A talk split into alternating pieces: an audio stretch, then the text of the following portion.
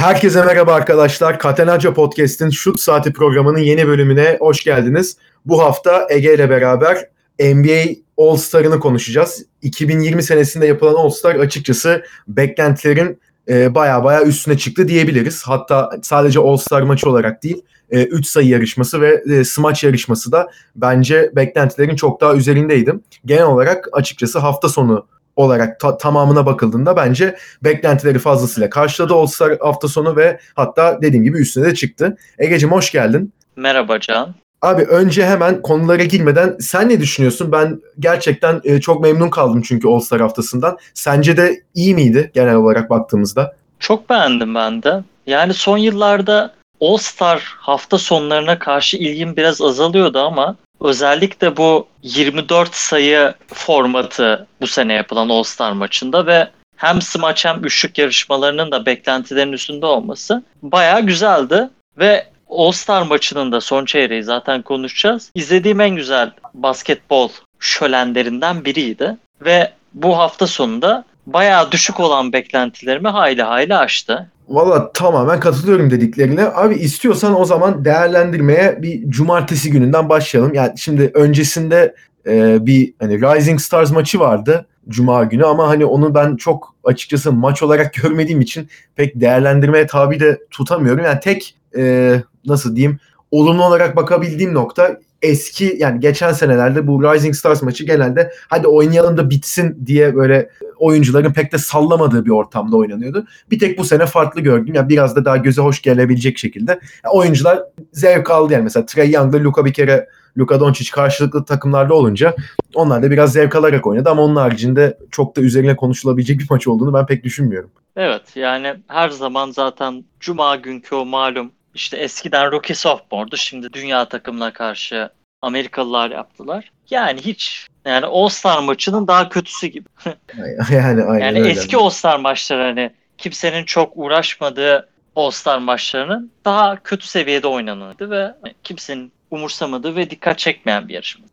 Aynen öyle. O zaman abi istiyorsan 3 e, sayı yarışmasıyla başlayalım. 3 sayı yarışması zaten hani son yıllarda bu tabii e, üçlüğün öneminin de NBA'de artmasıyla ve hani daha fazla oyuncunun e, üçlük atmaya başlamasıyla bununla beraber hatta üçlük attıkları yerlerin de e, sürekli geriye gitmesiyle e, herhalde bu yani cumartesi günü eventlerinde en çok beklenenlerden biri yani smaç yarışması da tabii ki çok bekleniyordu ama üçlük yarışmasında eğlenceli geçeceği açıkçası e, yarışanlara baktığımızda e, bekleniyordu. Şimdi yarışmacılara baktığımızda öncelikle şimdi bir katılanları sayayım. Davis Bertans katıldı, Devin Booker katıldı, Devonte Graham katıldı. E, eski şampiyonlardan Joe Harris vardı, Buddy Hield vardı, Zach Lavin vardı, Duncan Robinson vardı ve Trey Young vardı. E, yani kağıt üstünde baktığımızda hepsi zaten NBA'nin herhalde 12-13 en iyi üçlükçüsünden e, 8'i diyebiliriz. Yani Damian Lillard ve Stephen Curry ve Clay tabii üçü de sakattı. Onlar e, yoktu yarışmada. Ama herhalde bir de işte James Harden eklesek onlarla beraber en e, yüzdeli ve en formda üçlükçüleri üçlükçülerin arasına sokabiliriz bu 8 kişiyi. E, ilk turda tabii e, biraz sürprizde yaşandı diyebiliriz. E, Trey Young sadece 15 sayıda kaldı. Hatta en az sayıyı o attı yanlış hatırlamıyorsam. E, Trey Young elendi, Devonte Graham elendi, Duncan Robinson elendi ve e, ev sahibi avantajıyla oynayan Zach Lavin de elendi. Son e, şey Joe Harris de elendi bu arada. Yok bir, bir dakika bir ha yok doğru saydım doğru. Ee, son turada Bertans, Booker ve Buddy Hield kaldı. Herhalde bu yarışmanın bu kadar eğlenceli geçmesini sağlayan etkenlerin en başında da e, Buddy Hield'ın son topu sokarak kazanması oldu. E, Bertans sonuncu ilk başlamıştı son tura. 22 sayı yaptı ki açıkçası fena da bir sayı değil. Booker 26 attı. Buddy Hield da 27 sayıyla işte dediğim gibi son topu sokarak kazandı. Abi nasıl bir yarışmaydı sence ya? Çünkü ben genelde üçlüyü izlerken ya tam topu alıyor atıyor hani ritmini bulan kazanır şeklinde baktım bir yarışmaydı ama bu sene herhalde ilk defa izlerken aa ulan izlemesi de eğlenceliymiş diyebildim bu yarışmayı. Abi dediğin gibi işte hem üçlüğün şu an oyunun çok önemli bir etkeni olmasından etkeni olması hem de hani geçmişte özellikle iyi üçlük atan oyuncular genelde süperstarlar değildi. Hani arada istisnalar var işte Reggie Miller, Nowitzki falan gibi oyuncular katılırdı ama şu anki üçlük yarışmasındaki kadroya bakarsak görüyoruz ki hani birkaç tane All-Star ve ligin en başarılı genç işte guardları, forvetleri yarıştı. Bu da bence bir insanların merakını arttı. Hani Damian Lillard'ından tut Trey Young'ına kat yani Damian Lillard katılamadı tabii sakatlığından ama hani Curry katılıyordu işte birçok yıldız artık üçlük yarışmasına katılıyor. İkincisi o eklenilen Mountain Dew yani 3 sayıdan o uzaktan üçlük topları da bence güzel bir detaymış. Şu anki spacing olayını iyi özetmişler bu kural değişikliğiyle ve hakikaten Hield ve Booker özellikle başa baş böyle hani son saniyede atınca Hield o topu ve girince bayağı heyecan verici bir andı bence.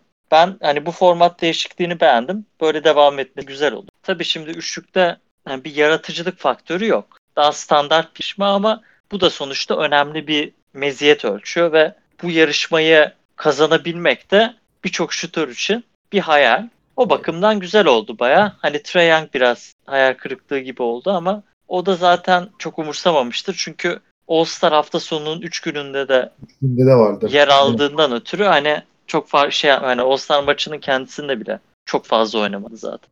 Ama yani güzeldi. Üçlük yarışması yıllardır gördüğüm en heyecanlılardan biriydi. Valla evet güzeldi. Ben de hani e, o senin de dediğin uzaktan o Mountain Dew topu hani yeşil top bayağı uzaktan hani 3 sayı sayılan.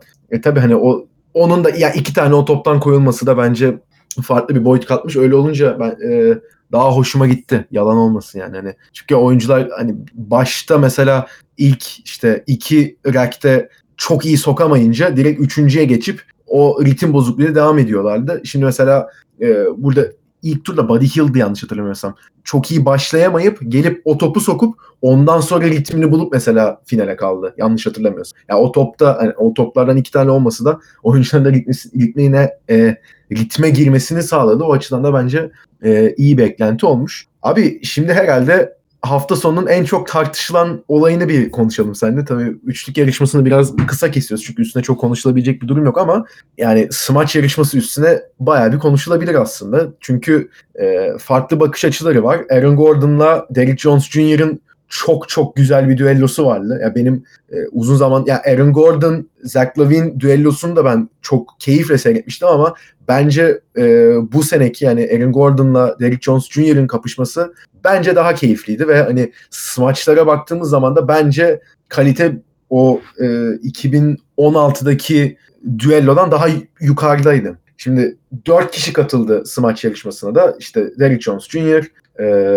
Aaron Gordon, Dwight Howard ve Pat Connaughton e, ilk iki tur, e, ilk turla zaten hani katılımcılar iki smaç yapıyordu. Pat Connaughton'la Dwight Howard burada elendi ve finale Derrick Jones Jr. kaldı. Herhalde bir kere önce yani finale Aaron Gordon'la Derrick Jones Jr.'ın kalması seni çok şaşırtmamıştır diye düşünüyorum. Yok, şaşırtmadı. Ya aslında Connaughton da bayağı iyi bir atlet ama Derrick Jones hani NBA'in belki en iyi sıçrayan adamı. Gordon'un da zaten yani. geçmeme ihtimalini çok düşük görüyordum. Yani evet bu arada Dwight da seninle yayından önce de konuştuk. Fena yani iki tane hani normal açıkçası smaçta ama ya hala o atletizmi biraz duruyor ya. O eski uçak kaçan hali yok ama ya bence hani millet biraz şey yaptı. Bu özellikle o pelerin takıp işte Kobe armalı bir smacı vardı. Yani çok basit bir smaçtı aslında ama ya yine de bence bir renk kattı ya. Dwight'ın kişiliği zaten bayağı bir etkileyebiliyor bu tarz yerlerde ve hani onun imajı da bu Lakers'daki şu ana kadarki gidişiyle biraz düzeldi ve Kobe'ye tribute yapabilecek bir adam gibi görülüyordu bence. Hani onunla beraber oynadı. Kötü zamanlar geçirseler de sonuçta yani Kobe'nin kariyerinde önemli mihenk taşlarından biri o 2013 takımı ve hani Dwight da beklenenin ya beklenen gibiydi aslında. Çok aşırı bir şey kimse beklemiyordu ki zaten 10 sene önce katıldığı zaman da anor yani böyle Gordon veya Derek Jones gibi şeyler yapmıyor. Bir uzunun çünkü yapabileceği şeyler biraz daha sınırlı. Aynen daha limitli onlar. Ve hani ikinci smacında da Kobe tribute yapıp hani o yüksek puan alması güzel bir jest oldu jüriler evet. tarafından. Aynen öyle. Şimdi bir de Pat Connaughton'ın ilk turun ikinci smacı çok çok iyiydi bence. Hani evet. yarışmanın şeyinde bu yarışmadan konuşulduğu zaman unutulacak bir smaç belki ama hani ilk turun belki de en iyi smacı onunkiydi aslında ama o da Yan, ilk smacı diyorsun değil mi? E, bir tanesi White ilk...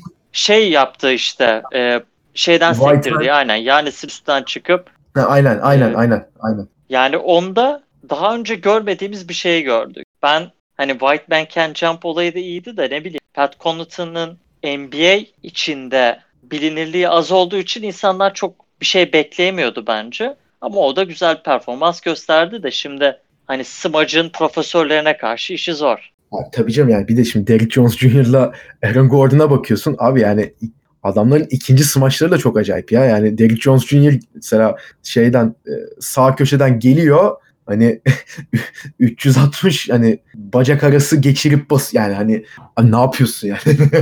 Abi çok atletik ya. Derrick Jones Jr.'ı izlemek çok eğlenceli ya. Onun, yani onun mesela bence smaçları kolay gösteren bir yapısı varmış gibime geliyor ya. Çünkü hani o kadar rahat sıçrıyor ki. Ya baya hani Jamorant için demiştim bunu daha önce. Hani havada süzülüyor gibi gözüküyor diye. Derrick Jones Jr.'da da var. Yani çok patlayıcı ve o kadar rahat yükseliyor ve o kadar yukarıya çıkıyor ki. Ha çok rahat bir şey gösteriyor bunları. O bence çok etkileyici. Dediklerine kesinlikle katılıyorum. Tabii, yani bu, bu smaç yarışması belki farklı bir şeyden dolayı hatırlanacak ama ikisinin de performansı çok çok çok çok çok çok çok iyiydi. Bence Özellikle bayağı.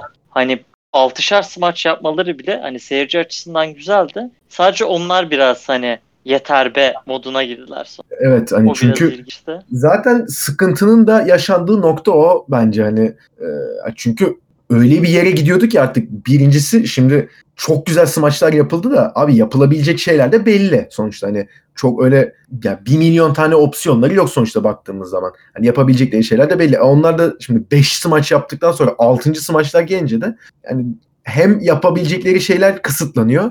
İkincisi yani hakikaten jüri de yani tamam abi çok iyiler de hani birinin kazanması lazım olarak baktığı için yani bir tanesine sonuçta bir puan yüksek vermek zorunda kalıyorlar ve bence burada şimdi Aaron Gordon üstünden çok e, yapılıyor bunun muhabbeti de yani tam tersi olsa yani Aaron Gordon kazansa ve Derrick Jones Jr. ikinci olsa bence o zaman da bu tartışma yani bu kadar şiddetli yapılmayacaktı belki. Hani hakkı yendi gibisinden ama bence yine bir tartışma yaşanacaktı. Hani Derrick Jones Jr.'ın da çünkü ben e, gayet hak ettiğini düşünüyorum ki abi yani özellikle bu final turunda ikisinin de ikinci smaçları. Şimdi Derrick Jones Jr. kendisinde bir kere benim gördüğüm bence en iyisi bu. Hani o Jason Richardson'ınki de çok iyiydi. İşte Vince Carter'ınki de çok iyiydi ama yani şimdi adam koşuyor. Başka biri topu tutuyor potanın altında. O topu tutan topu Panya'dan sektiriyor.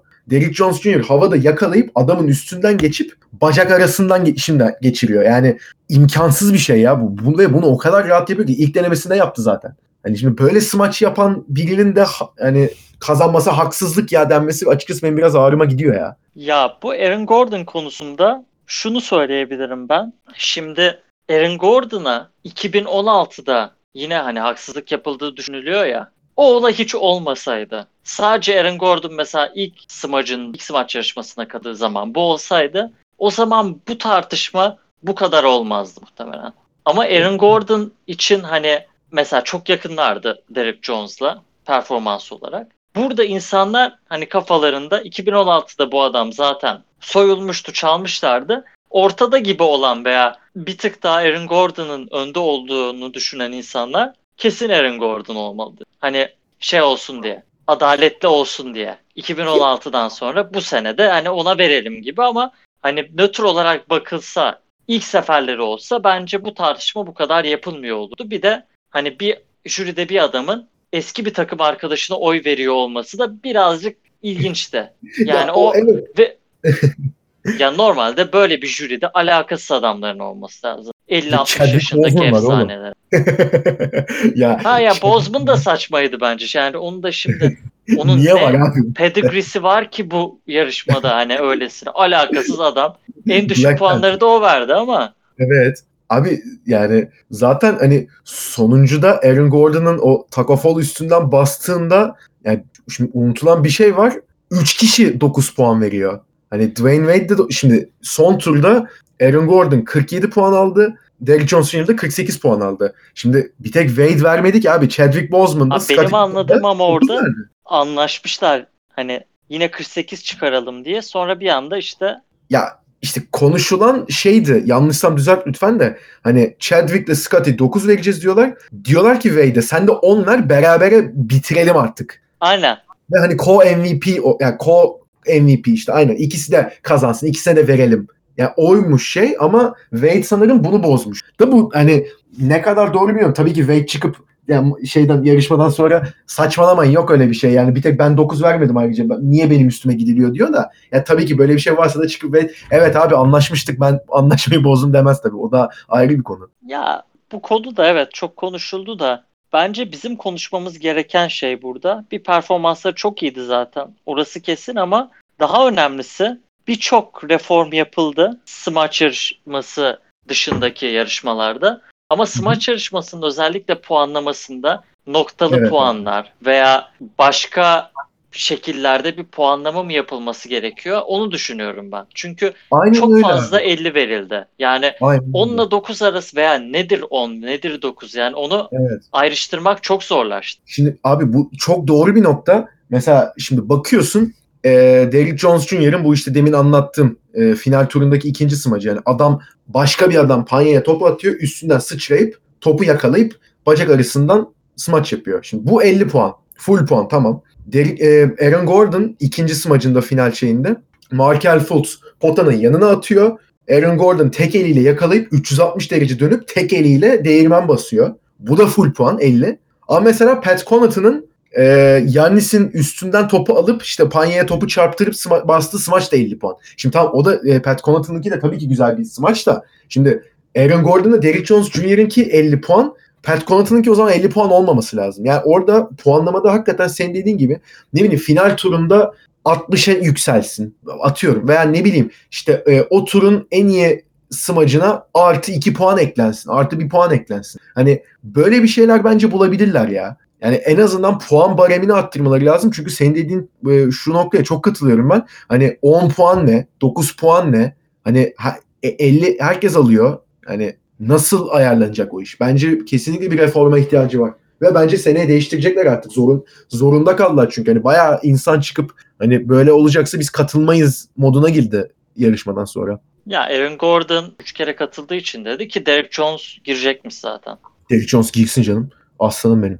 Ben de hani şey düşünüyordum hani nasıl olabilir? Sonuçta şöyle yapabilirler. Hani bu smaç yarışmasına daha önce katılmış insanlardır belki. Mesela bu smaçları yapmanın zorluğunu en iyi onlar anlar. Hani Evet. Wade falan da anlayabilecek bir insan olmasına rağmen ya bu smaç yarışmalarında olan ilk ayrışma değildi. Hani Lavine Gordon olanda da vardı. Michael Jordan, Dominic Wilkins meşhur. İşte çok da bahsettiler bu All-Star maçında. Çünkü Chicago'da olan son All-Star maçı oydu. All-Star haftası. Orada da Dominic'in hakkının yendiği söyleniyor. Ya bu durumda belki de jüriye sıralama yaptırılabilir. Evet. Veya fan vote'u da biraz içine katabilirler işin. Ya yani evet. Ne bileyim aynı mesela jüri sıralama yapabilir abi. İşte ilk tur biter. Herkes smacını yapar. Dört tane smaç var. Her smaca bittiği saniye puan verme. Dört smacı da gör. De ki en iyi bu. ikinci bu. Üç bu. Dört bu. İşte en iyiye atıyorum 10 puan. ikinciye 8 puan. İşte üçüncüye 6. Dördüncüye de 4 puan. Yani mesela bö- böyle ile abi 50 puan olmasın abi. İlla 50 olmak zorunda değil. Ortak bir karara var. O çok daha mantıklı geliyor bana. Evet yani bu sistemden iyi olacağı kesin. Ya bu çok dümdüz hani anlaşılması basit sistem ama Evet. şimdi NBA Smaç yarışmasının da belli yazılı olmayan kuralları var bence. Hiç ben 7-8'in altında verildiğini görmedim. Çok nadir. Yok, çok çok Yani nadir. Hani bir tane meşhur Chris Anderson O layup mıydı o? ya 2005'te Yok, mi ne o bir katılıyor. İkisini de böyle 7-8 denemede yapılıyor falan. 70 küsür puan alıyor toplamda. Bir tane Ya şey var harici- ya. O kimdi? Smaca kalkıp layup'la bitiren. Ha o da var doğru hatırlamadım kim olduğunu tam da. o çok komikti o ya. Ya 9 ile 10 bilmiyorum yani kesinlikle en azından bir nokta falan da olmalı. 9.3, 9.6 veya 50 ile 50'şer versinler. Onun ortalaması alın. O da aynı mantık ama çünkü mesela Gore işte Jones, Derek Jones Jr.'e 48 olduğunu da düşünebilir. Ama yani şimdi 10 mu 9 mu dersen 10 verirsin. evet yani. Öyle ya yani zor bir şey ama son olarak bu smaç yarışması hakkında diyeceğim ya Aaron Gordon'ın hakkı yendi deniyor. Bir bakıma katılırım. Ya orada ama işte hani farklı argümanlar da var. Mesela e, benim düşündüğüm e, bu şeyde final turundaki 3. smaçta Aaron Gordon e, bayağı şey Derrick Jones Jr.'ın yaptığı smacı yapıyor yani. Bir adamın biri topu tutarken hani a- üstünden atlayıp işte e, bacak arasından tamam smacı basıyor. Çok güzel smaç da Derrick Jones Jr. yaptı bunu yarışma sırasında. Mesela ben de bu smacın 50 olmaması gerektiğini düşünüyorum. Ki son smaçta da mesela ya Derrick Jones Jr. şeyden tam atlayamıyor. Söyle adını. O e, serbest atış çizgisinden. Bir adım içeriden atlıyor. Kendisi sinirleniyor bu arada. Ama yani mesela şeyde ona bakarsan e, ya tam Takofal'ın üstüne atlıyor. 2.26 adam da ha, Takofal'ın boynunu alıyordu az kalsın. Yani ben o yüzden hani o kadar da abi inanılmaz hırsızlık var falan modunda değilim o yüzden. Bu arada oradaki oyuncular da hani şu an tekrar izliyorum smaçları. Baya orada sağ kenarında bekleyen oyuncular da Aaron Gordon kazansın diye beklemiş resmen yani. Ayıptır ya o kadar da değil yani. İşte 2016'nın sonrasında eşitlensin durum diye de çok ki oradaki oyuncular biliyorlar. Hani Gordon'ın sonuçta iki tane en azından yarışmada çok çok iyi performans gösterip kazanamaması garip biraz. Yani Evet. şanssızlık. Onun seneleri iyi adamlara denk geldi. Mesela geçen sene girse kesin kazanır mı? Kim kazanmıştı geçen sene ya? Ee, haha, bir dakika. Derek Jones vardı. Zor bir soru geldi. Glenn Robinson değildi değil mi? Emin değilim ya. Geç, ya Aaron Gordon'ın ya Glenn Robinson'ın kazandığı 2018 miydi 19 muydu? Ee, ha yok 2018 Donovan Mitchell kazanıyor. 19'u? Ee, işte 19'u Glenn Robinson kazanıyor. Ha, evet. Pardon yok hayır. 2019'u Hamidou Diallo kazanıyor ya. Pardon pardon. Ha işte e, ben de aklıma Hı. gelmediği için. Evet ya bak İşte geçen, geçen, sene, sene bir de silik isimler vardı şu E, ankine abi- göre. geçen sene bak şey Hamidou Diallo kazanıyor ki final turu ikisi maç sadece 43 artı 45. Finale bir de Deniz, e, şey Dennis Smith Jr. kalmış. O da 35 artı 50 alıyor. Yani hani 35 alıyor mesela ikinci turda. Miles Bridges bu arada 33 almış ilk tur geçen sene. Yani hani o yüzden çok da şey olmamış. Ya hakikaten hiç Hayır yani. kalmamış yani. Hani Dwight Howard bile eski yıldız yani. Onun bile varlığı yine bence şey arttırdı ki duymuşsundur. All-Star hafta sonunun reytingleri yükselmiş geçen senelere göre ve Normal. bu NBA'in reytingleri çok düşüyor falan muhabbeti vardı. O fark biraz kapanmaya başlamış. Hala bir düşüş var. Hem genel insanların daha az televizyon izlemesinden ötürü gelen. Ama şimdi Zion döndü. Hani Steph dönünce Golden State maçları da daha çok dönecek. O ara kapanacaktır. Bir de Muhtemelen. NFL'in de bu seneki hali birazcık daha insanların ilgisini çekmiş. Bunu da bir sebep olarak gösteriyorlar. Zaten Amerika'da 4 spor hani 3 spor diyelim beyzbol, Amerikan futbolu ve NBA ön planda ve farklı zamanlarda oluyorlar. Amerikan futbolu daha kısa ve daha çok izleniyor ama diğerlerine göre. Şimdi Amerikan futbolda bittiğine göre ana odak noktası NBA. Beyzbolda da zaten bir skandallar olduğu için onunla da ilginin eskisi kadar olacağını düşünmüyorum. Orada da bir işte hile durumu var? Kameralarla hangi oyunu oynayacaklarını tespit edip söylüyorlarmış falan. Böyle işte yani yasakmış bu da şampiyon olan takımı o yüzden ceza falan alacak ve de aldı.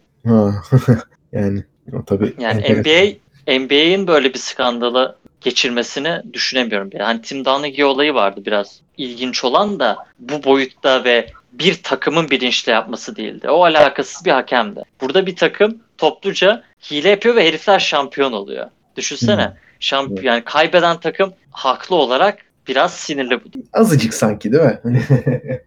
yani o yüzden ya bence de NBA'nin reytingleri bu saatten sonra artar zaten. Bir de bu All Star'da da yani şu an e, tek şeyim hani All Star bu sene gayet iyiydi. Bakalım hani seneye işte bu şeye çıkabilecekler mi tekrar? O orası önemli.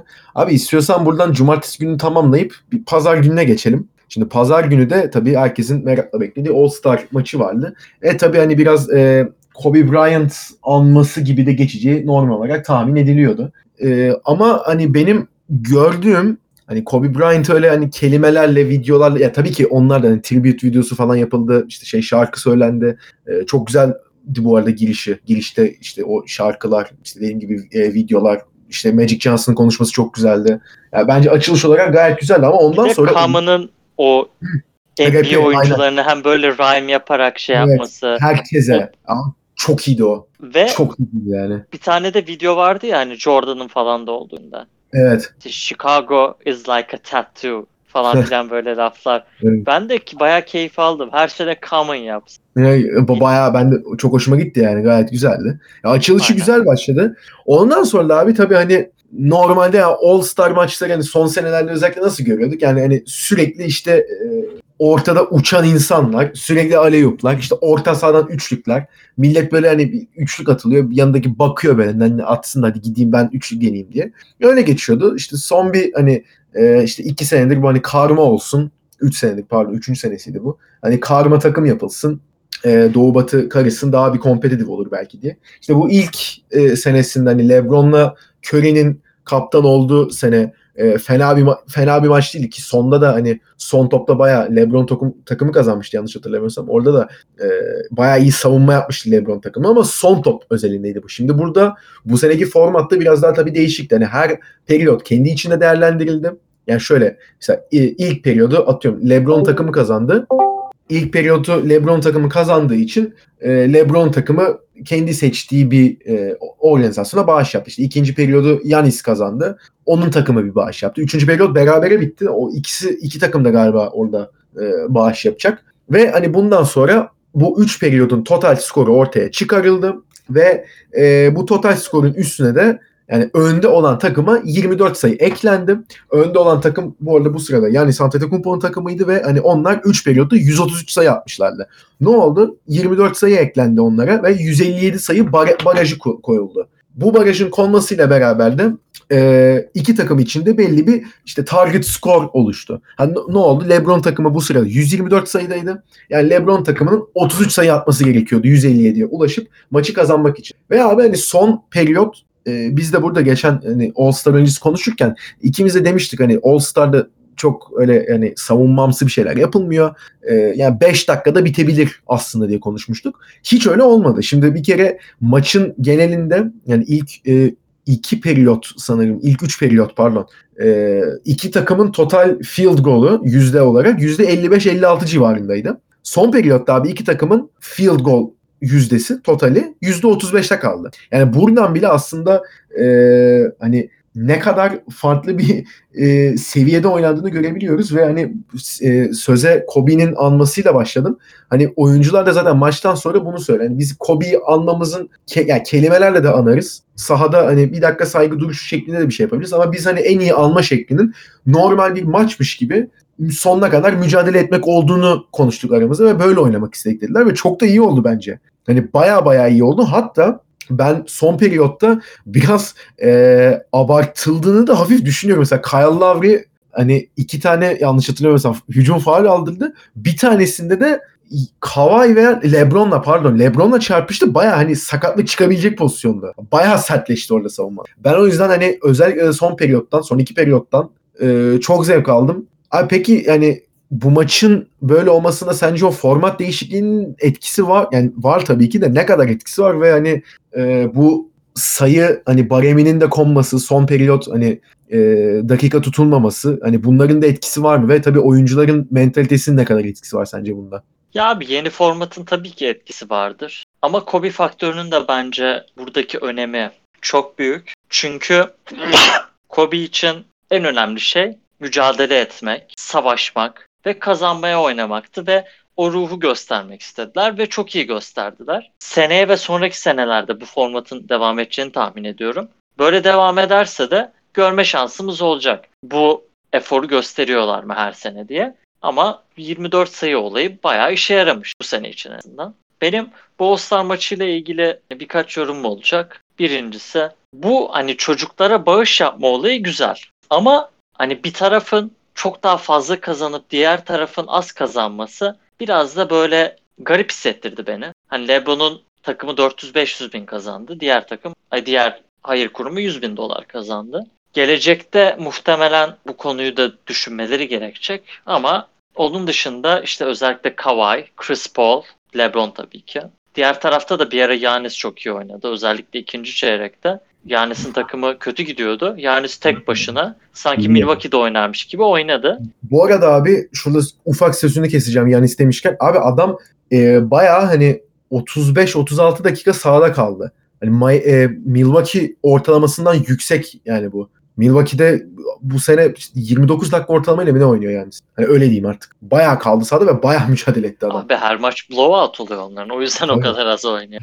hani... yani bu maçta da çok farklı olsaydı ki bu formatın riski de o. mesela 15 sayı civarında falan olursa son çeyreğe girildiğinde fark onu kapatmak çok zor. Ha uğraşabilir böyle LeBron takımı falan gibiler de her zaman olmayabilir bu. E tabii. Bir de dikkatimi çeken bir şey hani Doncic ve Trae Young çok fazla oynamadılar herhalde Cuma günü de oynadıkları için. Evet. Ayrıca Gobert de günün sürpriz performansını gösterdi. Double double'ını yaptı 20 küsur sayı 10 küsur reboundla. O bayağı iyi bir performans gösterdi. Ve 21 10 aynen Kawhi'nin de MVP olması gayet normaldi. Maça çok iyi başlamıştı. Sonda da yani hakikaten savunmalar artınca Evet. sayı atmanın da hani Giannis LeBron'a blok koyuyor. LeBron topu çalıyor. İşte Harden bir ara boş turnikesi var gibiydi. Ona atmadı, pas verdi Evet falan. abi. Bir sürü garip şeyler oldu böyle. Evet. İçeri giremedi millet ya. Evet çok hey- heyecan yani Giannis orayı iyi kapadı. Bir de hani oynayan adamların da neredeyse hepsi iyi savunmacı. Zaten Evet.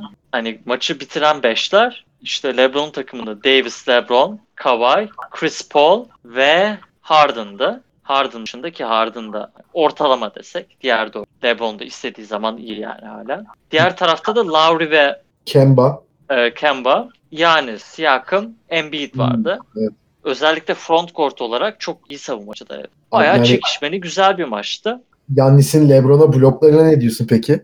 Çok çok iyi. Çok çok iyi. O ikincisi goaltending değil ya. Ha, yani işte Evet. o çok çok yakında o pozisyon. Evet. İnanılmaz yakında. Yani Heh. fiziksel olarak ayrı bir dünyada olduğu için LeBron'u bile bazen üzdü. Ciddi üzdü yani. Zorladı bayağı zorladı ya. Bir şeyde post savunması var. Hani acayip zorladı ya adamı. Çok yani ben bu sene açıkçası hani bu matchup'ı da All-Star'da görmüşken hani Milwaukee Lakers finali görmek çok isterim ya bu ikisini karşı karşıya.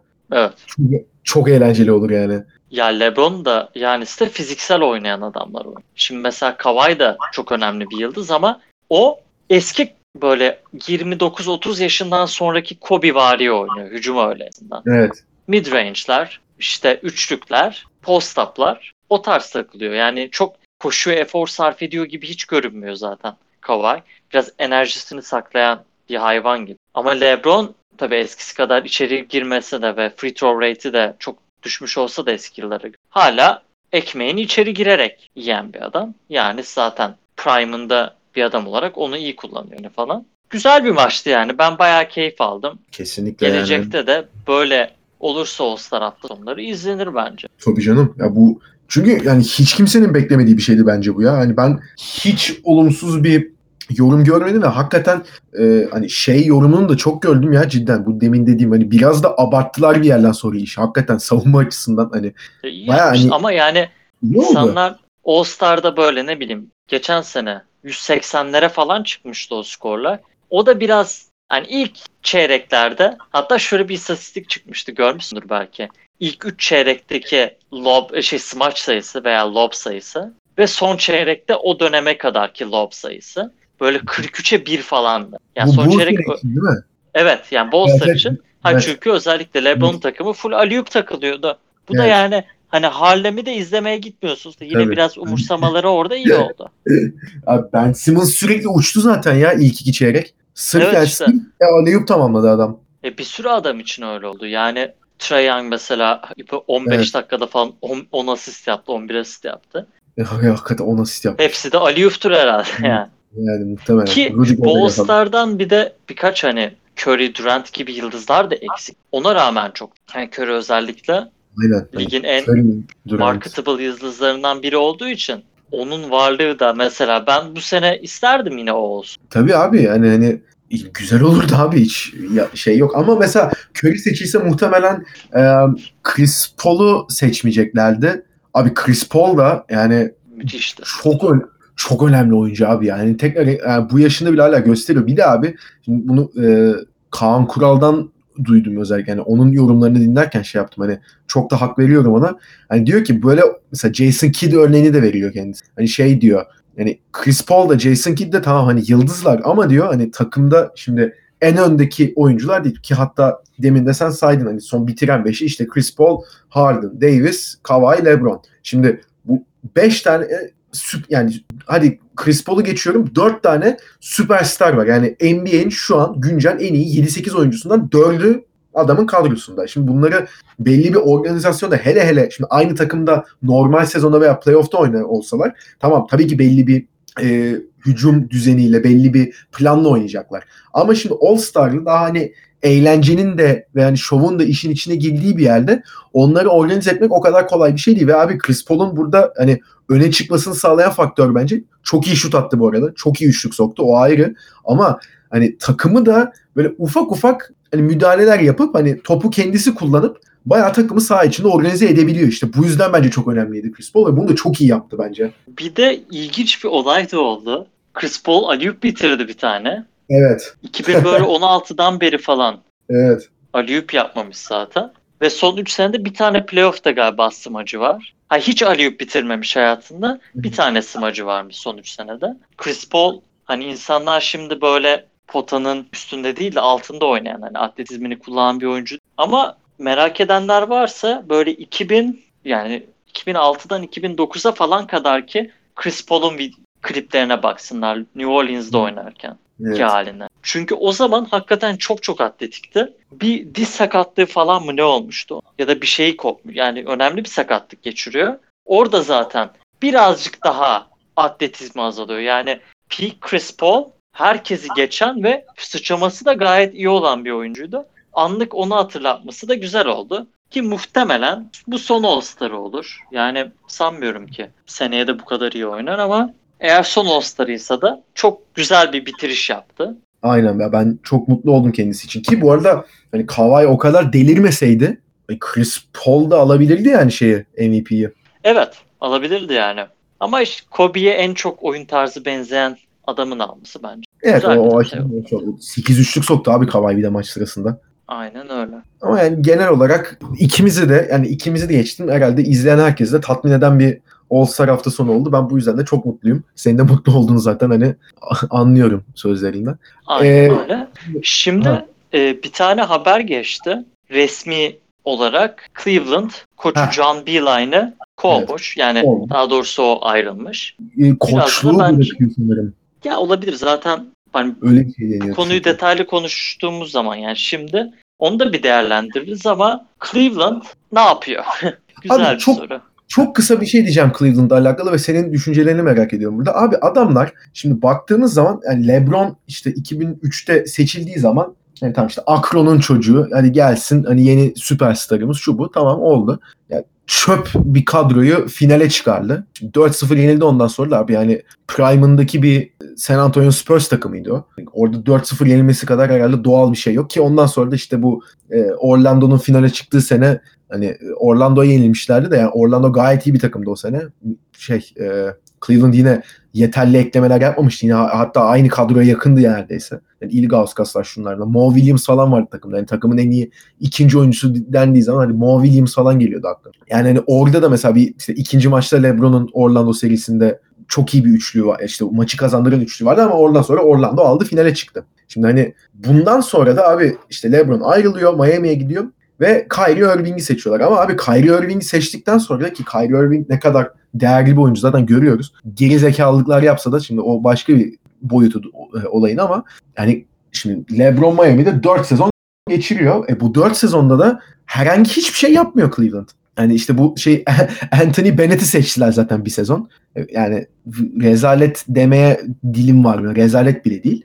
Ve yani o 4 sezonda playoff yapılamadı. NBA'in en kötü takımlarından biri oldular ki yani o sırada Philadelphia falan 10 galibiyet alıp en düşük e, galibiyet sayısına falan ulaşıyordu. Yani onların hemen üstündelerdi ya. 15 galibiyet evine bitirdiler. E, Kyrie'li mesela 55 attığı bir tane maç vardı arada ama hani takım o maçı böyle zar zor son topta kaybetti hatta galiba yanlış hatırlamıyorsam. Hani hiçbir ekleme yapılmadı onun üstüne. Hiçbir yere varılmadı. Sonra LeBron geldi. Hadi bir daha kurtarsın diye. E işte 4 sene üst üste final görüldü. Bir şampiyonluk ki yani oradan çıksa çıksa bir, yani 2015'te şampiyonluk çıkabilirdi. Hadi orada da Kevin Love'la e, Kyrie sakattı. Da olabilir. Sonraki iki senede zaten hani inanılmaz bir Golden State takımı vardı. Ve bu 4 senenin sonunda da LeBron ayrılıp Lakers'e gitti. Zaten 3. senenin sonunda Kyrie gitti.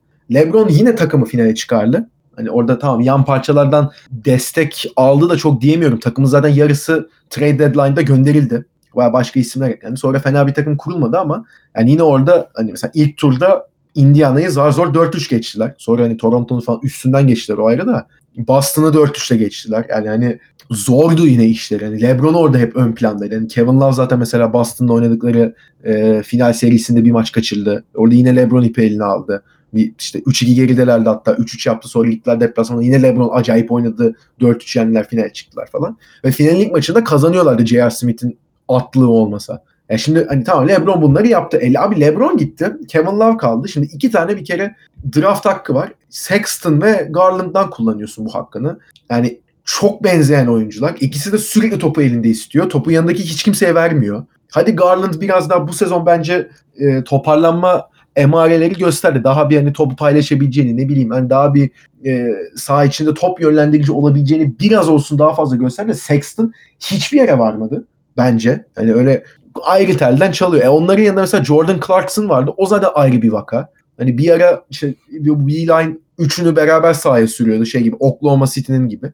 Da Oklahoma City'de hani daha önce konuşmuştuk işte Chris Paul topu yönlendiriyor. Dennis Schroeder içeri delip giriyor. İşte e, Shai Gilgis Alexander da bitirici konumunda, şutör konumunda yapıyor. Hani bu çok güzel bir rol dağılımı var. E abi sen Garland, Sexton ve Clarkson'ı sahaya koyuyorsun aynı anda. Kevin Love'la Tristan Thompson bakıyor sonra onlara böyle ne yapıyor bunlar diye. Top değmiyor ellerine. Hatta Kevin Love bir maçta çıldırmıştı. Ondan sonra fotoğraf koyup aramızda bir şey yok. Medyanın oyunları bunlar diye salak bir fotoğraf da paylaşmıştı ayrı ama yani takımda bir sıkıntı olduğu belliydi ve herhalde en son bu e, bir işte video analizi gününde John işte şey Beeline'ın ağzından kaçırdığı bir kelime işte tugs dedi oyuncular. Tugs dediği söylendi oyunculara. Sonra ha pardon dilim suçlu slugs diyecektim ben size diyor. Şimdi tug'la slug arasında çok büyük bir fark var bir kere. Şimdi yani neredeyse tamamı siyahi olan bir oyuncu grubuna hani serseri demek hatta hani daha böyle hani çete üyesi serseriye denk gelecek bir ibare kullanmak. Şimdi bu dil sürçmesiyle ne kadar anlatılabilir? Yani ondan çok emin değilim. Çünkü slug dediği de hani daha hani yavaş hareket eden saha içinde anlamına geliyor. Şimdi dili sürçmüş olabilir ama hani ofansif bir şey sonuçta söylediği orada ve abi bence en büyük sıkıntı bu Cleveland içindeki de bu olay oldu. Saniyesinde medyaya sızdı zaten. Zaten hiçbir birliktelikte yoktu. Abi adamlar yine hani hiçbir yere varmadılar. Yine şeyi bekleyecekler muhtemelen. Biz işte NBA sonuncusu olalım da yine bir işte bir numaradan seçim yapalım. Belki yine bir kurtarıcı gelir diye bekliyorlar. Ben daha fazla bir şey görmüyorum Cleveland'dan. Hani işte draft haklarımızı iyi kullanalım. iyi yan parçalar toplamaya çalışalım. En azından ne bileyim playoff'u zorlayacağız işte 2020 senesinde. 2021 senesinde 8. sıradan gireceğiz. İşte 2022'de 2021 yazında free agent bir tane koparmaya çalışıp 2022'de daha üstü zorlayacağız falan. Hani belli bir planın olduğunu ben Cleveland'da hiç düşünmüyorum. Ya burada tabii ki Beeline'ın da sıkıntıları var ama bence esas en başta sıkıntı yaşanan nokta Cleveland'ın genel olarak organizasyonu.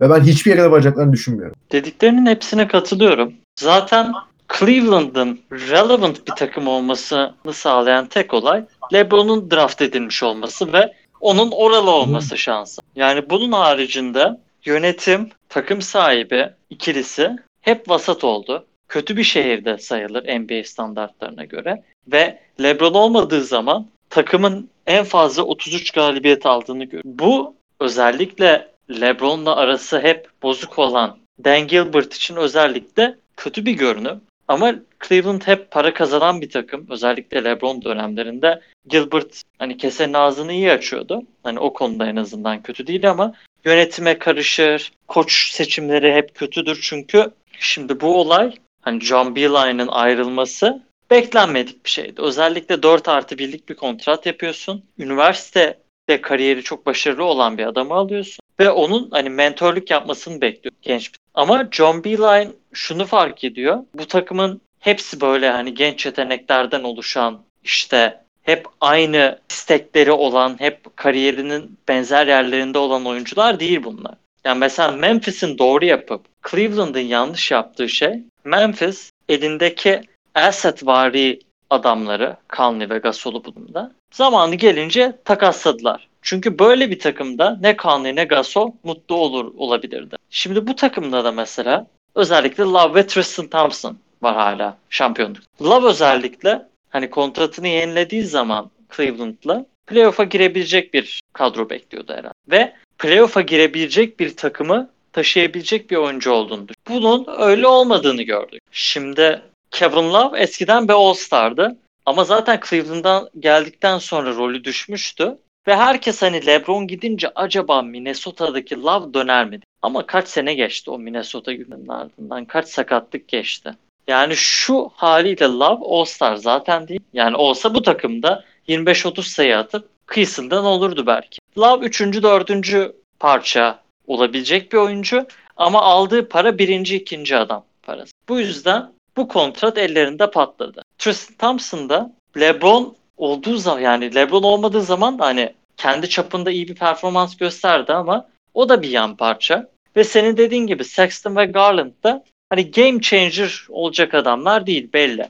Yani Sexton'da ben böyle fena olmayan bir 6. adam siyahı alıyorum. Garland da ortalama bir oyun kurucu olursa yani Cleveland'ın şu anki core takımı çok geleceği parlak bir takım değil. Şimdi tabii yönetimi ve takım sahibini falan çok suçladık ama burada bir önemli suçlu daha var. Yani Cleveland'ın bu kadar kötü olmasının sebeplerinden biri de LeBron. Şimdi LeBron kendi oynadığı dönemler hani win now modunda takımlar hep veteranlarla oynamayı tercih ediyordu ve kendi veteranlarının da yüksek ücretler almasını sağladı. Mesela Tristan Thompson'ın kazandığı ücret. İşte Love'ın extensionları, onun dışında işte JR çok iyi para kazanıyordu. Onu göndermeleri zor olmuştu işte şey yapmaları falan. Yani LeBron öyle bir hale getirdi ki hani ben olduğu sürece bu takım iyi olur ama ben gittiğim anda felaket bir enkaz haline gelir. 3-4 senede falan ancak toparlarsınız. Moduna sokuyordu takım. Bunu 2010'da da gördük. Şimdi de gördük. 2010'da ayrıldıktan sonra şansına Cleveland'ın 3 tane number one pick geldi. 2011, 13 ve 14'te.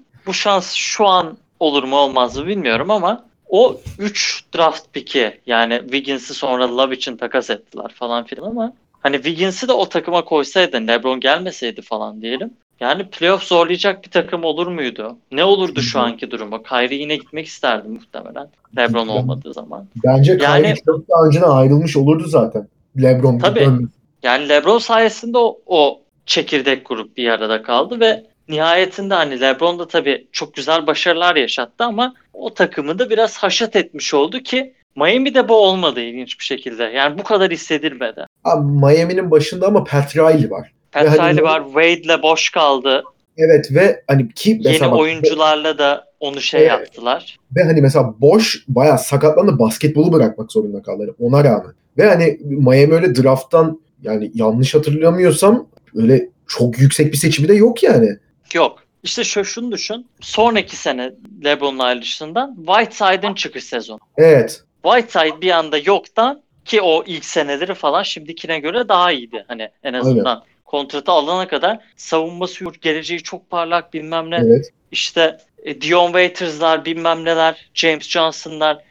Yani Wade gittiği zaman bile Evet. kompetitif bir takım. İşte Dragic geldi falan. Öyle bir Evet. şey tutmayı başardılar. Bam Adebayo denen adam şu an hani MIP'nin en büyük adaylarından All-Star almış. İşte bu e, yetenek yarışmasını kaz- yetenek yarışmasını kazanması herhangi bir şey ifade etmiyor ama hani sonuçta ünvan. Evet. Bu adamı Miami 14. sıradan seçti 2017'de. Öyle ilk 10 seçimi de değil. Evet yani playoff'a girememişlerdi. Ya evet işte bir 2016'da e, işte Charlotte'la eşleştiği sene Miami'nin. Charlotte'ı geçip hatta ondan sonra Toronto'yu da bayağı zorlamışlardı. 4-2 bitmişti seri.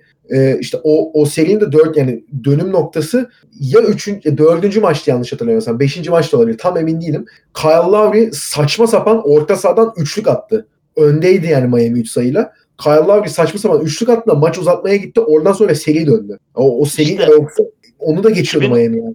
Bir şey söyleyeyim mi? 2015'te de ya da 2016'da. Yani 2016'da. Chris Bosh iki sezonda yok yani. Başlarında Evet, evet. vardı, sonlarında yoktu. Evet. Bosh kendisi Bill Simmons'ın podcastine çıktığı zaman o senelerin birinde en azından Cleveland'da iyi eşleşebileceğimizi düşünüyordu ben olsam. Yani. Ki o sağlıklı olsa yani ne bileyim en azından şimdi Toronto'yu çok zorlamışlardı onlar ve hani Toronto'nun da Cleveland'a karşı bir negatif olduğu düşünülürse Miami'de ilginç olabilirdi. Mesela Atlanta vardı o sene 2016'da ya da 15'te miydi?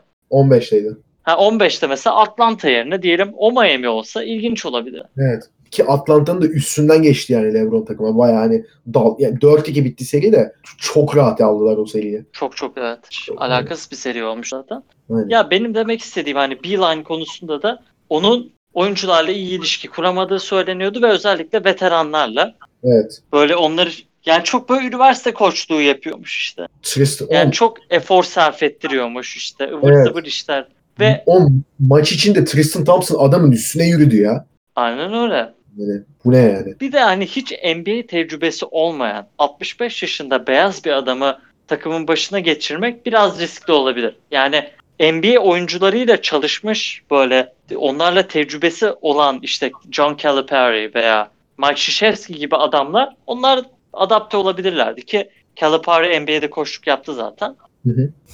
Hani Rick Pitino'nun bile iyi dönemleri var aslında. Yani çok kötü NBA koçluk dönemleri de var ama. Ya genelde ünü- yani üniversiteden geçiş yapan koçların başarılı olanları daha genç olanlar olur. İşte Brad Stevens gibi. Yani. E yok Ya doğru. bu yüzden Beeline seçim biraz riskliydi ve en azından hani Cleveland onun parasını ödemeyecek. Yani kendisi ayrılmış da. Geçen sene olanı hatırlıyor musun? 6. maç sonunda e, Tyler kovuluyor. kovdular. Ve hani kovmalarının sebebi de gençleri oynatmasını istiyorduk. Onu be- yapmadı. Bize karşı geldi. Bir de hala veteranlar oynadı. Bir de kötü başladılar. Yani sanki o takım playoff yap ya yapabilirdi de bu arada hani sonuçta tamam hani LeBron gitmişti de Jo- yo, George Hill de geçen sene orada başladı sanırım ya değil mi?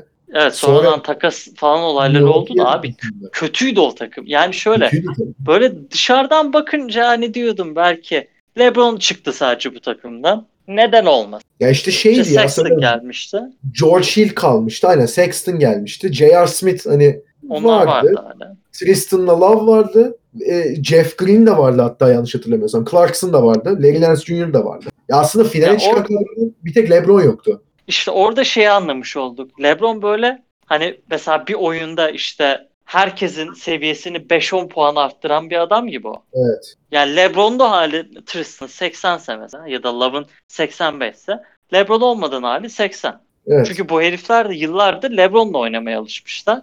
Ve çoğu LeBron takımında olan şey LeBron'un çıktığı dönemler sıçıyor takımı. Bitiyorlar, bitiyorlar canım. Yani Lakers'ı, Lakers bile bu sene en sıkıntı yaşadığı dönemler plus minus'lara bakılacak olursa mesela Davis yokken ve LeBron varken nötr gibi. Fena götürmüyorlar. LeBron yokken ama çok fena. İkisi de yokken zaten berbat. Ama Davis de tek başına olunca çok iyi gidiyor. Evet. Abi adam resmen çünkü hani bir galaksinin ortasındaki hani o kütle merkezi gibi ya. Hani her şey etrafındaki tutuyor belli bir şeyin içinde. Gidince çöküyor yapı. Aynen öyle. Ya oyuncular da biraz alışıyorlar. Tabii LeBron abi. nasıl olsa bir şeyler yapıyor diye. Onlar da kendi yani kendi inisiyatifini almaya çalışan herifler de hani mesela Clarkson. Onların da yetenek seviyesi belli olduğu için hani Clarkson sonuçta senin en iyi 8. adamın falansa e, fena 8-9. en iyi adamınsa e, iyidir. Sonuçta biraz sayı üretebilir. Çok Evet, kesinlikle. olmasa da. Evet. Ama şimdi bir anda LeBron'dan sonra ikinci adam bazen Clarkson olması Evet. gerekti. Kevin Love sakatken. Evet ve hatta yani Cleveland LeBron'u mutlu etmek için yaşlı yıldızlar veya sakat yıldızları da çok aldı. İki dönemde de aldı. Oğlum, De- 2000 Darren 7, Williams 2010 geldi yani. arası aynen hani hem 2007-2010'da Ben Wallace geldi. Shaq geldi. Ö- ölü bir Shaq geldi. Herif Ölüye yakın bir. Antoine Jameson geldi. Bu özellikle 2010'daki o meşhur deadline takası oydu. evet. Hani Ki Cleveland'ın o deadline'da Amare Stoudemire'ı alma ihtimali vardı. Ama first round pick vermek istemedikten Anton James. Onu geçelim. E bunda da işte aynen dediğin gibi bak Derrick Rose geldi olmadı. Isaiah Thomas geldi olmadı. Derin Williams berbat. Wade de kötü. Wade yani çok ilginç. Cleveland'da çok Evet. kötüyken Miami'ye gitti bir anda iyi oynamaya başladı. Evet. ama George adam geldi. Georgie İşte- fena değil. Ha, yani. O da Ya fena finallerde ortada gözük. Abi bir de şeyi düşün mesela bak George Hill demişken Cleveland'da hani ana oyun kurucu şeyleri tamam hani LeBron varken tabii ki ana oyun kurucu olmuyor ama ilk 5 çıkıyordu. Abi adam Milwaukee'ye gittim. Bench'ten geliyor. Ne kadar daha arttı verimi ve hani saha içindeki önemi ne kadar daha arttı. Dakikalar azalmış olsa bile. %50'sinde şut atıyorsun. Evet abi yani. O yüzden hani Evet. yapıdan yapıda zaten sıkıntı vardı yani. Peki bir şey soracağım. Bickerstaff olmuş şey. Söyle adını. Ee, koç. Olsun. dördüncü kez sanırım yardımcı asistan koçken üstündeki kovuluyor ve e, ana koç oluyor. Ya 3 ya 4 İşte tam emin değilim. En son Memphis'teydi. Evet orada bir kaldı. Aynen. ya Şimdi geçen sene de mesela Ty Lue atıldıktan sonra Larry Drew gelmişti. Bugün veya dün The Athletic'te bir şey çıkmış. Larry Drew da geçen sene All-Star Break olduğu zaman falan ayrılmak istemiş kulüpten. Onun ayrılamama sebebi finansal nedenler. Menajerine falan bayağı bir borcu yani o sezonu bitirmezse 1 milyon dolar mı ne ödemesi gerekiyormuş. Kalmış o yüzden. Yani Cleveland'da da koçların hepsi direkt kaçmak istiyor. Evet. O Zor ilginç çok zor. Efendim? Oyuncu grubu çok zor abi. Abi oyuncu grubu yani Love'ın orada olması çok değişik bir olay. Yani Love aslında yaş olarak bakılırsa hani mesela Vince Carter rolünde olacak bir adam değil ki. Hani 38 yaşında olursun. Öyle 10-15 dakika oynayayım. Bir şeyler öğreteyim, zevk alayım kötü bir takımda gibi bir adam değil. Daha 30 yani o muhtemelen şampiyonluğa oynayabilecek bir takımda önemli katkı verebileceğini düşünüyordur. Ayrıca iki tane score first adam olunca Sexton ve Garland gibi çok bir oyuna değeri olmayan bir Cedi var. Yani Cedi Abi. fena bir oyuncu değil. Ve bir de üstüne Drummond'ı aldılar. Hah yani hani Ve bugün o haber de çıktı. Drummond da demiş ki Beeline varsa iki hafta falan o Beeline experience yaşadı. Beeline varsa ben sene sonu gidiyorum. baba Ve- daha yeni geldin ya. Love ve Drummond'un da agent'ı aynıymış. Yani Cleveland'da benim anladığım Drummond'u tutmak istiyor. Takımı oyuncular yönetiyor diyebilir miyiz ya? Abi ama yöneten oyuncularsa da bütün takımları o zaman oyuncular yönetir de. Yani en kötü oyuncular bunlarda neredeyse. Bunlar bu takımı yönetiyorsa zaten bir de iyi oyuncular gelse kim bilir ne olacak. Ki Cleveland'ın şansı yani şöyle 80'lerin sonu 90'ların başı iyi bir Cleveland takım var o dönemler. Ondan sonra son 25 senede diyelim LeBron harici zaten bir başarılı. Ve özellikle mesela James Dolan, Dan Gilbert gibi adamlar, Robert Sarver gibi adamlar kötü yönetseler de para kazanıyorlar hala. NBA'in Evet. şu anki Forbes yeni açıkla şey NBA'nin en değerli takımları listesini açıklamış. En düşük değeri olan takım Memphis sanırım 1.3 milyar dolar. Ki yani, Yani o çat- değer yani Çatır çatır Satmaya- artıyor değerler. satmaya çalışsan kaça gider yani şu an. Ki evet yani bir de şöyle bir durum var. 2010'ların başında satılık olan veya satılmak istenen birçok takım varken şimdi satılma ihtimali olan bir takım var gibi. Bir veya iki tane. Ya onlardan biri Portland deniyor. O da Paul Allen öldüğü için hani satabilirler diye. Diğeri de Pelicans. O da şeyden dolayı. O Gail Benson şimdi yönetiyor. Hani onun da çok alakası yok. Onlar belki satabilirler deniyor ama işte bunlar bile bir buçuk milyar işte 2 milyar belki de ya Portland falan 2 milyara yakın alabilir. E daha Nets yeni iki buçuk milyara yakın paraya gitti. Yani net daha fazlaya satılır. Yani Aynen en öyle son, ya. En son satılan Clippers'dı değil mi? Yok işte Nets. Bu sene Nets satıldı. Ha pardon kaça gitti dedin? İşte 2.3 veya 2.4 olması lazım. Doğru, Bu Ali. Baba'nın kurucularından biri Evet. aldı. Evet. Ya abi hani şeyi düşün mesela tam New Orleans market olarak çok şey değil de hep şey konuşuluyor ya bu New Orleans için. Hani satılacak, satın alan şeyi franchise'ı işte Las Vegas'a taşıyacak. Veya Seattle'a taşıyacak işte. Hani öyle bir şey konuşulduğu için onun bence daha bir de yani elinde şu an Zion var. Yani net daha fazlaya gider o. Evet tabii şimdi New Orleans'ın belki de işte böyle NBA conspiracy muhabbetleri oluyor ya işte satıldı Benson'lara şimdi onlara bir Zion verildi Davis gideceği için. Hani Evet. Davis tempering'inden türü şey yapı falan. Ya sonuçta Zion 7-8 sene en az sende oynayacak. E, tabii. Yani ben hiç hatırlamıyorum 8 seneden önce giden yıldı. Yani şöyle bir düşün. Yani Davis işte kaçıncı senesinde? 8. senesinde gitti değil mi Davis? İşte yani ikinci kontratın sonlarına doğru takas isteyenler oldu. Evet. George, e, işte Davis, bundan önce Carmelo tamamlamadan gitti. Chris Paul. Chris Paul evet doğru o da daha tamamlamamıştı da işte en azından 5-6 sene sende. Evet genç abi. güzel bir çekirdeği var New Orleans'ın.